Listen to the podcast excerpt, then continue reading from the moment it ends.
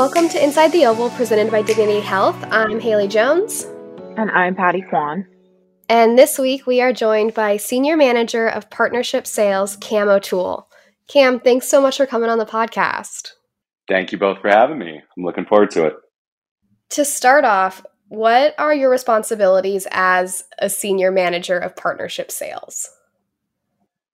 Yeah, I so I work on our uh, broader corporate partnerships team. Um, there's a sales side and there's an activation side.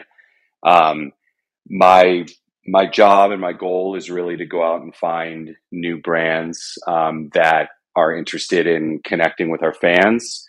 Um, and kind of you know sharing their their story or their product or messaging across like 49ers channels right so digital social team which you both are very familiar with um, at levi stadium on game days. Um, pretty much any way that a fan connects with the niners um, our our partners are are looking to be a part of that if they can. So i try and bring in new brands all the time um, to sign on as as corporate partners. How do you go about like finding these brands? Like i think you have your you know well-known established brands who we've actually partnered with and continue to partner with but like are there is there a level of like recognition that needs to happen in order for like a brand to be considered you know partners with the 49ers yeah it's it's a good question um, there's definitely not a level of recognition right like we have we have challenger brands, we have startups, we have very well established brands. Like there's really no requirement on that front.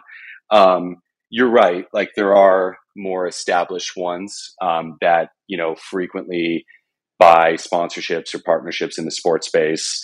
Luckily, like I'm a sports fan, so I can pretty much never watch a game like a normal fan anymore. I'm always looking at like what the sponsored segments are and if I can see signage in in venues or if I go to games, I'm always looking at that stuff. Um, so it, it's a little bit of that. It's a little bit of like you know uh, driving down the 101 in the Bay Area, like who's buying billboards. There's tech companies, you know, left and right in the Bay Area that um, that we can prospect to potentially do deals with, and then like our team in the NFL gives us a little bit of guidelines too in terms of like here are some categories you, you probably can imagine like auto or insurance right? Where traditionally like teams have deals with brands in those categories and if those are open for us those are ones that we go out and prospect. So it's really a mix it's kind of like just as I watch sports as a fan, honestly, and and you know look at brands that are that are prominent, um, and then just paying attention to what's going on in the local market as well. You said that like you can't go to other sporting events or whatnot without kind of noticing what other people are doing. Is there any like healthy competition amongst either other teams or just internally and like partnership sales in general to see who's selling to who and like how they're activating? Yeah, for sure. I mean, like we, you know, we, we obviously want to be the best in in our market. It probably starts there, right? I mean, Warriors are super successful. The Giants have been for a long time. Sharks do an awesome job. Um, so anytime, you know, especially like if, if, you're talking to the brand at the same time, sometimes you know, sometimes you don't. Anytime a team in your market signs a deal that you didn't get, it stings a little bit. Um, it's also great when you're on the other side of it. Um, but it's a small world, as, as you know, the sports world is. And so there's also like colleagues that I've worked with that have moved on to other teams or, or agencies now that, you know, you kind of learn that they're talking to other brands too. And, and you can kind of, you know, share a little bit of intel, but also get some information from them that, that could be helpful. Um, and it's definitely a healthy competition. And, you know, it's, it's fun to kind of have those friends elsewhere. Um, and, and you're super happy for them when, whenever they do get a deal, even if they take it from you, because it's a long process to get them done. And, you know, it probably only happens four or five times over the course of like a sales cycle for us, right? So when you get them, they're, they're definitely rewarding. When you do get a brand, do you have like an affinity for that brand moving forward? Like you will always now drink Pepsi? Or is that is that something that like in your brain now clicks together? Like, yep, that's my brand. Of course. I I mean, I wear my Zenni blue blockers all the time um, when I'm working at, at my computer. Um, I mean, look, if I'm being totally honest, like not every single brand that we sell, not every single partner do I have one of their products or whatever it is, but you definitely um, support the partners wherever you can. And, you know, I think especially in the Bay Area, right? Like we always, if anybody's asking me for recommendations or whatever it is, like I'm, I'm naturally, I'm, it's almost just like what happened, what comes out of my mouth naturally now when, when you're talking about things, um, because I've, you know, this is my fifth season doing it. So, um, it's just, it has become natural on that front. But yeah, there's definitely some affinity and especially for the ones that, that you did yourself. Um, you know, you always want to help make those as, as successful as possible. Cam, you have a degree in sustainability, and yes, I can't. I don't know if you're using that currently, but like, what did you want to do when you went to school? I'm not. Um, so, so it's a great, it's a great question. Um, yeah, so I went to Arizona State. I grew up in Arizona. I wanted to be a sports journalist growing up, which has nothing to do with sustainability. But um, ASU had a good journalism school has a good journalism school, I guess, and that's uh, that's why I went there. And honestly, I got super burnt out on it, um, like two years into school, and I wanted to pivot. And ASU launched the the first college of sustainability in the nation. Um, it was back in like 2008, um, and obviously it was as like you know the country was changing with clean energy and green technology and all those things. And I thought it was going to be something that, um, you know, could be a good path for me. And I ended up getting a job in the field right when I graduated. And this was back like kind of during the recession or on the heels of the recession. Um, I got laid off like six months later and I just kind of reassessed and I was like, okay, what do I really want to do? I mean, I was only like 22 or 23, I think, but I knew I wanted to work in sports somehow. So that's what actually led um, to me getting into the sports world again and going to grad school. I went to the University of Massachusetts Amherst um, for a sport management degree and then kind of fell into my sports career from there. I think something that's interesting that I talked about when I think Derek Sanchez was on the podcast was going and getting a degree specifically in sports management is that something for people that you do recommend or is it more so because you were switching fields it's it, it honestly i think is just totally dependent on the person and and what what they want to do um, in their career and in, life and like circumstances if you're able to move and and all all those things um, for me I, I kind of told myself like, okay, I could, I was, uh, like I said, I was 23. I could probably go take like an inside sales job with, you know, the, the Phoenix Suns, for example, when I was living in, in Arizona at the time. Um, and, you know, try and work my way up and, uh, you know, you, you're not going to make a ton of money right away doing that. Right. Um, or I really like saw value in the alumni network that UMass had. That's probably the biggest reason I went there um, because I felt like being able to lean on that alumni network and UMass does a great job of connecting you with those alums and keeping them engaged, you know, as, as they go into their careers um, and helping like have them help me get a job once I'm done with the program. And it's actually exactly what happened, which is great. Um, but you know, now that I'm what 10 years removed i think what's been another incredibly like rewarding piece of that is my cohort when i was there which is only about you know 25 people or so. There are some people that are lifelong friends that have killed it in their in their careers in sports. And to be able to see all of us like you know we're not necessarily entry level anymore. We're also not like running teams but we're just building our careers. And we've all had ups and downs doing that and um, you know it's it's really really awesome that I was able to grab those connections from school because and, and those friendships because like yes, school was great from a career perspective, but those are the things that you look back on and those people for sure that you know you you share those memories with. Yeah, you mentioned it earlier. Sports is a small field, so networking is yes. crazy important.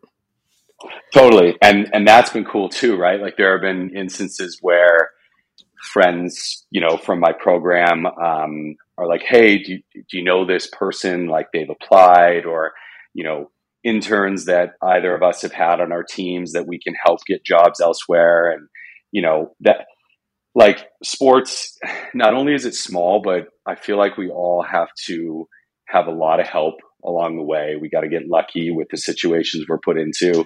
And to me, that's one of the coolest aspects of the industry is that people are really willing to pay it forward and, you know, help help each other out because it's it's hard to to land jobs in in the industry. Um, and you know, it's it's cool that people kind of all share that passion, I feel like. Speaking of landing jobs in the industry, what was your first job in sports?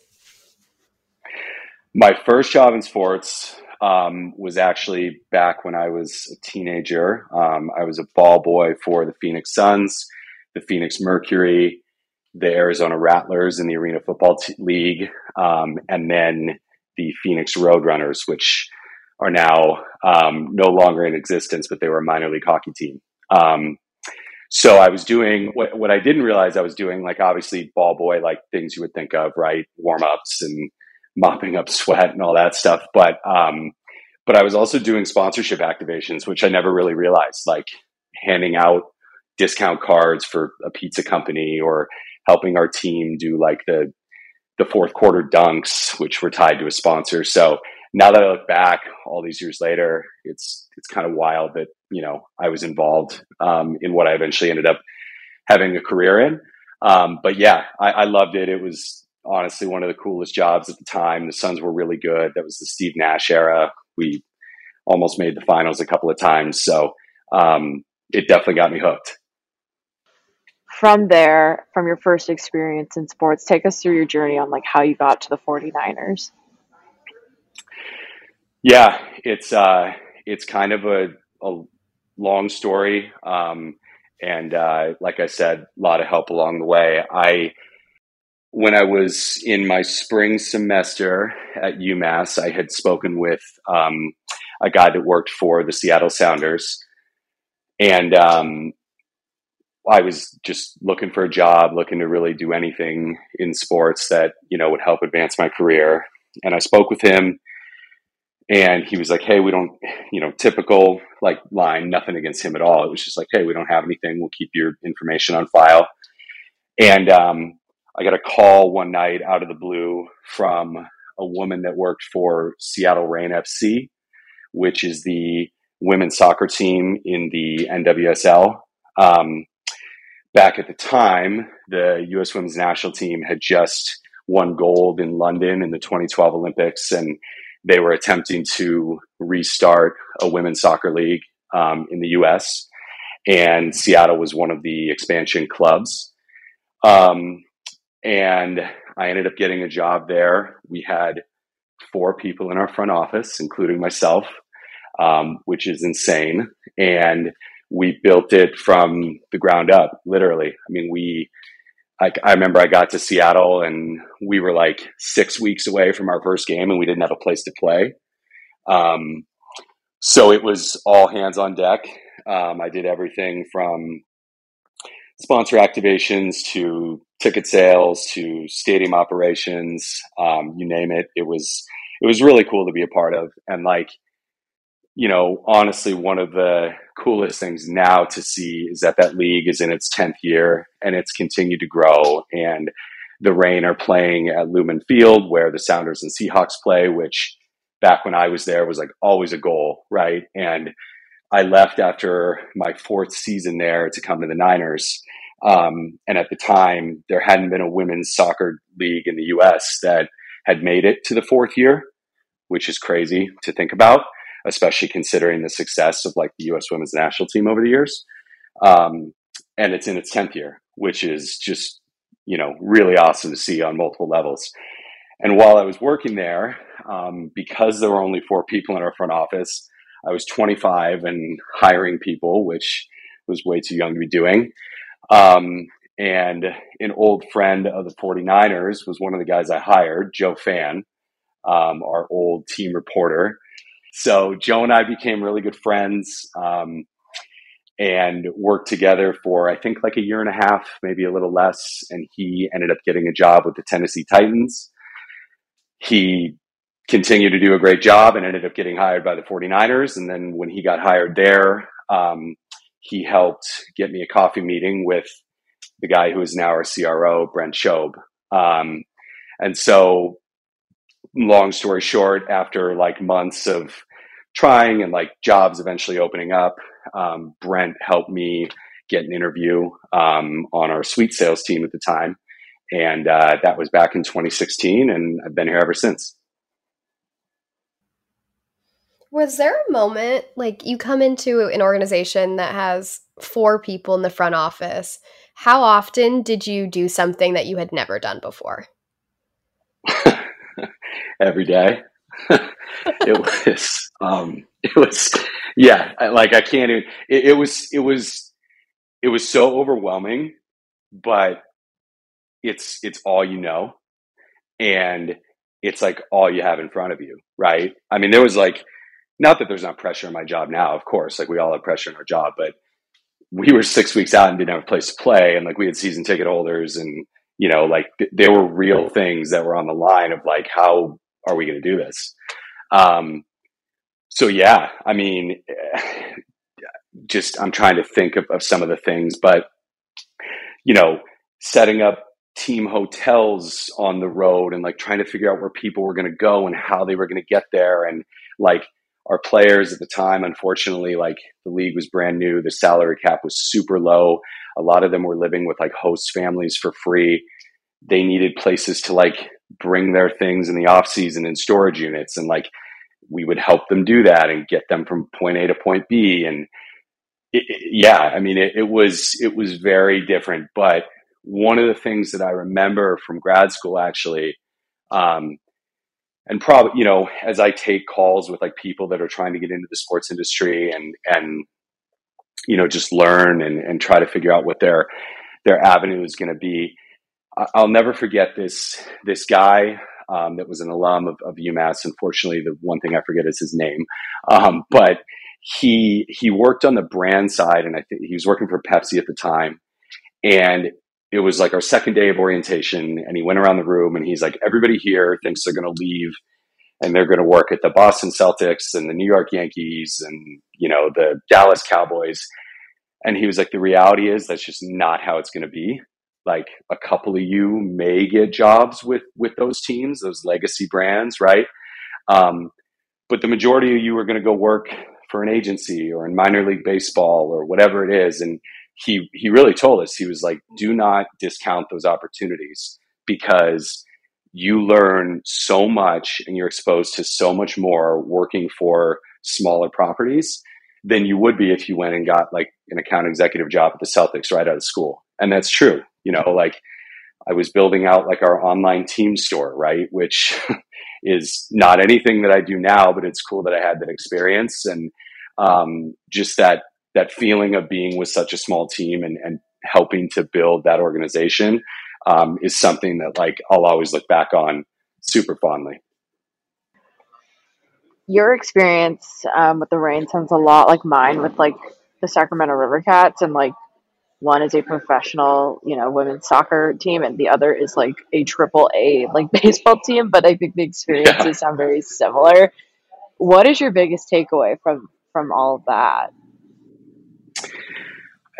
You know, I think it's just like, I, I think staying humble is a big element of it. You know, I mean, I'm not going to lie. Like there were times that it was frustrating and things were, you know, going a million miles a minute. And we just like literally did not have the staff to take care of everything that we were trying to do. But I knew that, you know, th- there would be a day when you would look back on those things and not only feel like rewarded by it, but understand that, you know, people sometimes have to do a little bit of the dirty work to break into, you know, their job or their industry. and um, I think it's very true in sports, and it's true in others as well. Um, and you know, I knew it was my first job in sports, and it was something that you know I, I wanted to make a career and was super passionate about. So, you know, there were just like now, you know, late nights in the office, early morning wake ups to get things done. Uh, I'll give you a story. We um, we we played at Memorial Stadium for a few years, um, which was built in the 40s for the for the World's Fair in Seattle. It's right underneath the Space Needle. It hadn't been updated since the 40s, but it was like a down a central Seattle location. It was one of our best options to play, and um, there were football lines on the field because it was used as a high school football facility. And no joke, our team would go there um, at like 11 o'clock at night and paint over the lines, like by hand, um, in the middle of the night to get it ready for for games for soccer. And it's Seattle, right? And I'll never forget, like it was March or April before one of our first games. Went and paid in the field at like one in the morning. Got there the next day. Rain had washed all the all the paint off, and it was like so deflating. Um, it sucked, honestly. Um, but you know, now like it's it's hilarious that that's what we were doing, but we had to do it, and you just kind of have to embrace it. And you know, those those are the takeaways. Like those are the things I remember from that job, not like selling, you know, a field side seat to a game or anything like that. And and honestly, like now that you look back, that's that's kind of the fun stuff, even though in the moment it was it was pretty rough. So you come down to the Bay. What was the first project you worked on?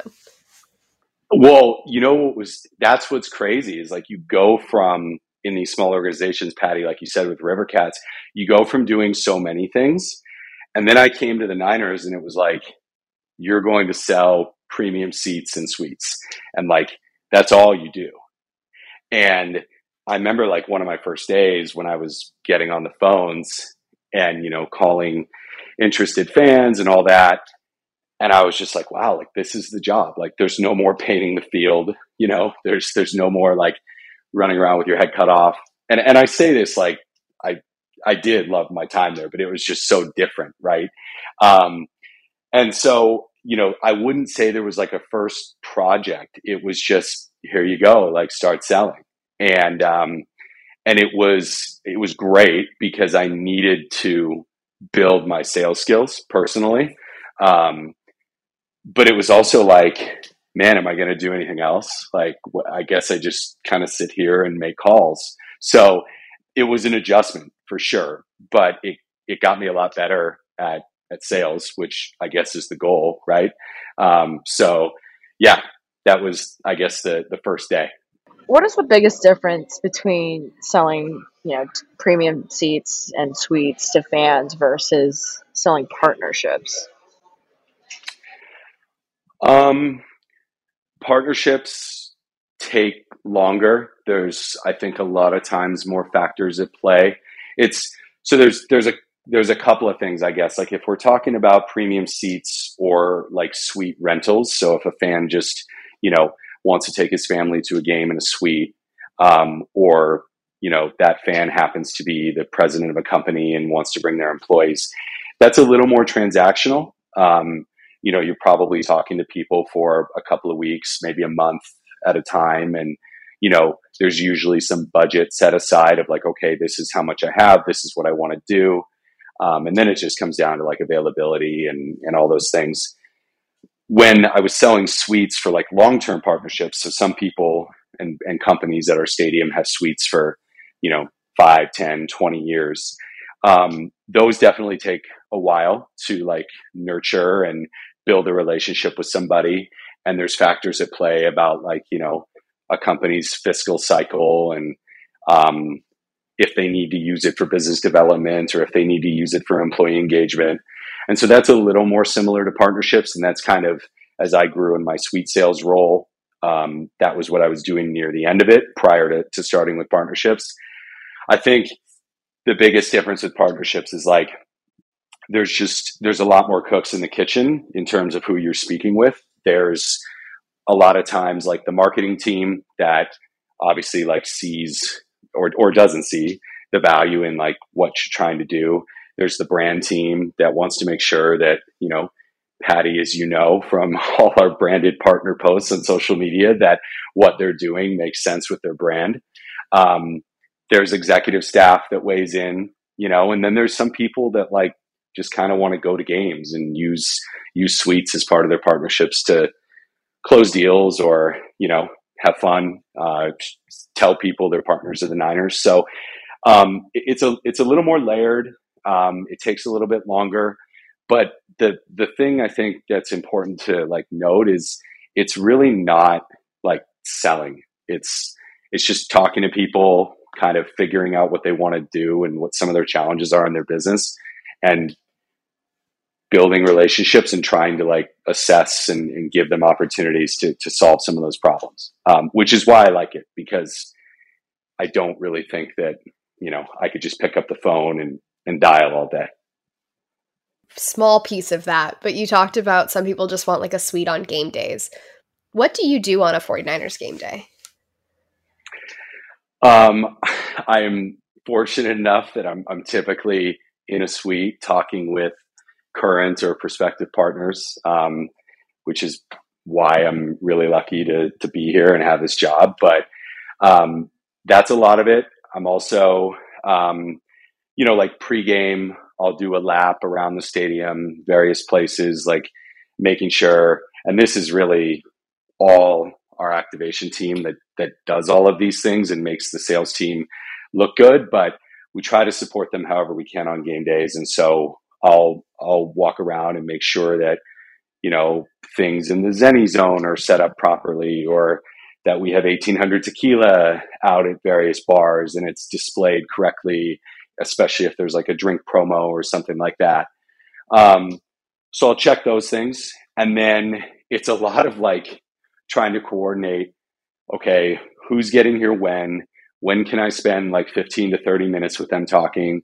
Um, as as you you all know from running around the stadium on game days, like sometimes you're over on the north side and you need to get into the suite tower and there's fans on the concourse and so you really have to what i do is sit down on on the morning of a game day and like map out all of the conversations i need to have and the people i need to meet and then kind of figure out the, the best path to get there because you know even though games take a few hours like all of a sudden you look up and it's the you know fourth quarter and you haven't talked with like four different people. So um, but yeah the, the biggest part of, of the day is is really making sure you're you're connecting with as many um, of your partners or, or prospects as possible. This is going to sound really weird but i can literally like not see patty and i wanting to talk to that many people in a day. Like have you always been like really personable and outgoing no not at all. I never wanted to work in sales. Like i'm not even kidding. Um, I, you know, again, like credit to my former bosses at the Niners when I first started, like getting me on the phones, like you, you almost, you just become comfortable with it. And like whatever anybody says back to you, it can be some kind of crazy comment that, you know, they don't like whoever's playing quarterback for the Niners and that's why they're not going to do a partnership or something or it can be like a very valid business concern, like, hey, our revenue is down 25% this year. Like, there's just no way I can sell this into my team.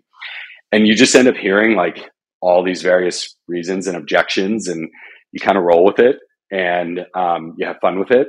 And another thing that's cool about partnerships is like, no is for the most part, like usually temporary.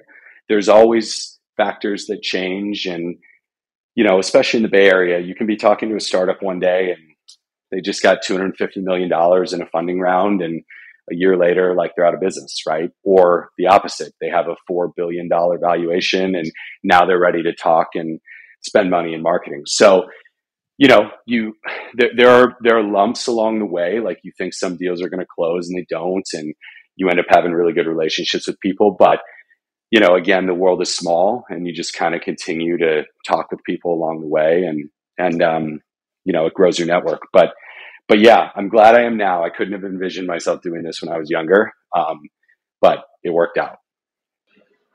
Like, what do you what do you think makes like a good salesperson as someone who didn't necessarily wasn't as uh, outgoing as you know a lot of salespeople are. Like, if it's not your like first nature, just like how do you get into that mindset? well, the reason I never wanted to be a salesperson is because we've all, I mean, we, we've all dealt with it. If we've, I don't want to single any particular industry out, but like if you purchase certain things or you have somebody that's called you three times in a week, right? Like, I did not want to be slimy at all. And that was kind of how I pictured sales. And I, unfortunately, I think it's like real. I, I think some people do still picture it that way. Um, so my goal was always to stay away from that. And I think what makes the best seller is somebody who is just personable. If you tell them no, like, hey, this doesn't make sense, they're totally okay with it. You know, it's it's not like a I'm gonna push you into a better deal or, you know, whatever. There's no shadiness. It's just like, okay, understand, like let me know when it makes sense to connect again. Um, you know, you, you definitely have to send some emails sometimes where it's like, are you sure? Like if we rework this or whatever. Um, but I think once you've like got a good relationship with somebody, they understand and they understand the job you're trying to do. Um, so yeah, and and above all, you you just need to listen. Like people people will tell you what they want you to hear sometimes without saying it. Um, and you, you kind of become better at learning like, okay, I, I don't really need to force this right now because they kind of alluded to some changes coming on the horizon with their business or, you know, they basically said they've got a meeting next week with like the execs, like we really need to push for this to happen. Um, so you you you improve at those things along the way and, and discerning what people are, are saying with their words and actions. And you know i think the best sellers are able to pick that up and be comfortable with it and be able to kind of read and react on the fly. So you've told us what makes like a good salesperson. Can you you know provide any advice for someone who wants to get into the sports industry or um, sports partnerships specifically yeah. So I think it, it kind of depends on where you're at in your life and your career. I think if you're younger and in school, um, I would try and, and, and I say this because I did not do this. So it's not like I was ahead of the curve or had it all figured out when I was in my 20s. Um, go volunteer at the athletic department, go ask around and see if you can intern or do anything for an athletic program. Um, you know, just I think the key when you're that age is having things to put on a resume. Um, and then, and, it, and it's, it's, also a great experience. And a lot of times you get to work games for free, which is cool. Um, and then while you're in school, I would reach out to every single person I could in markets that I would potentially be open to moving to. Um, and just ask them how they got into sports and what they do and you know what what the question you just asked patty like what should i do to position myself to get a job in sports? Um, because the sports world is so small and that person is going to grow in their career and one day be in charge of hiring people at another organization um, and hopefully they had a good impression from the conversation they had with you. Um, you know the, the way i've like kind of said it is I would knock on as many doors as you possibly can. And then eventually, and like full full disclosure, like I think everybody has had this, there are a lot of no's. There are a lot of no replies. Like you you'll question yourself, um, you know, and, and you're just kind of unsure of if you're gonna get a shot or get an opportunity. And then somebody opens a door for you and you're responsible for everything you do once you walk through it, right? Like that's when it's on you to deliver, work as hard as you possibly can, um, ask for any extra work that you feasibly can do to be put on your plate. Um, because those are the things that stand out, especially when you're young in your career. Um, and it like, it gets said all the time, like just work super hard, but some it, doesn't always happen with people. And like I said earlier, like being humble, no job is too small at that point. So, um, you know, I, I just really hustle as much as you possibly can to break into the industry um, because it, it can be super challenging to do. Would you, okay, so reaching out to people, is the best mode you think LinkedIn for that? Yeah, I mean, I know LinkedIn. Like, I mean, I use it, but I know sometimes people are like, "Oh, I don't, I don't want to get hit up on LinkedIn again." Look, the the first thing is like start with your network. If if if you have anybody that has a personal connection to somebody that work in, works in sports, try that. If you're in school and you know you can connect with people in the athletic department, like ask them who they know that you know you they could introduce you to but yeah, I mean, then it's it's probably LinkedIn. Like I had an alumni directory at UMass that I could use to, you know, get people's emails and reach out. But the reason I say to do it as a student is because you you just disarm the person that you're reaching out to. Like there's no ask to get a job. Like please do not tell people when you're talking to them, well, I'm graduating this year. Like, you know, are there any open opportunities? Like don't do that. Just just have the conversation. They'll remember you. Hopefully, they have a positive impression. And then when you see opportunities open up, reach back out to them and say, "Hey, I saw this. You know, I know we spoke. I'm interested. Do you think it makes sense to apply?" Things like that. Um, I think that's the the way you're going to get the best response from somebody is approaching it from like, "Hey, can you just kind of help me navigate how I can start my career?" Um, and and I think you'll get just a, a more open conversation with people that way. Honestly, I think that's the best advice on like that process I've ever heard because I think we all think similarly, but that was that was stated very nicely. yeah, you sold it. You sold you. it well. I try. I try. With I know you said like when you came here, it wasn't the same as the Reign where you had to do everything. But is there something that you've done that probably wasn't on the job description or could be considered in other duties as assigned? uh, when I was with the Reign and we built out our online team store, I was pressing the numbers and names of players on the jerseys um, and dropping them dropping them into envelopes and shipping them out um, to grow our grow our brand. I mean, and like seriously, it's yes, it's other duties as assigned, but like there were times when it, it was annoying and I was frustrated, but it was also like we are trying to really grow this team and like make it a part of the Seattle community.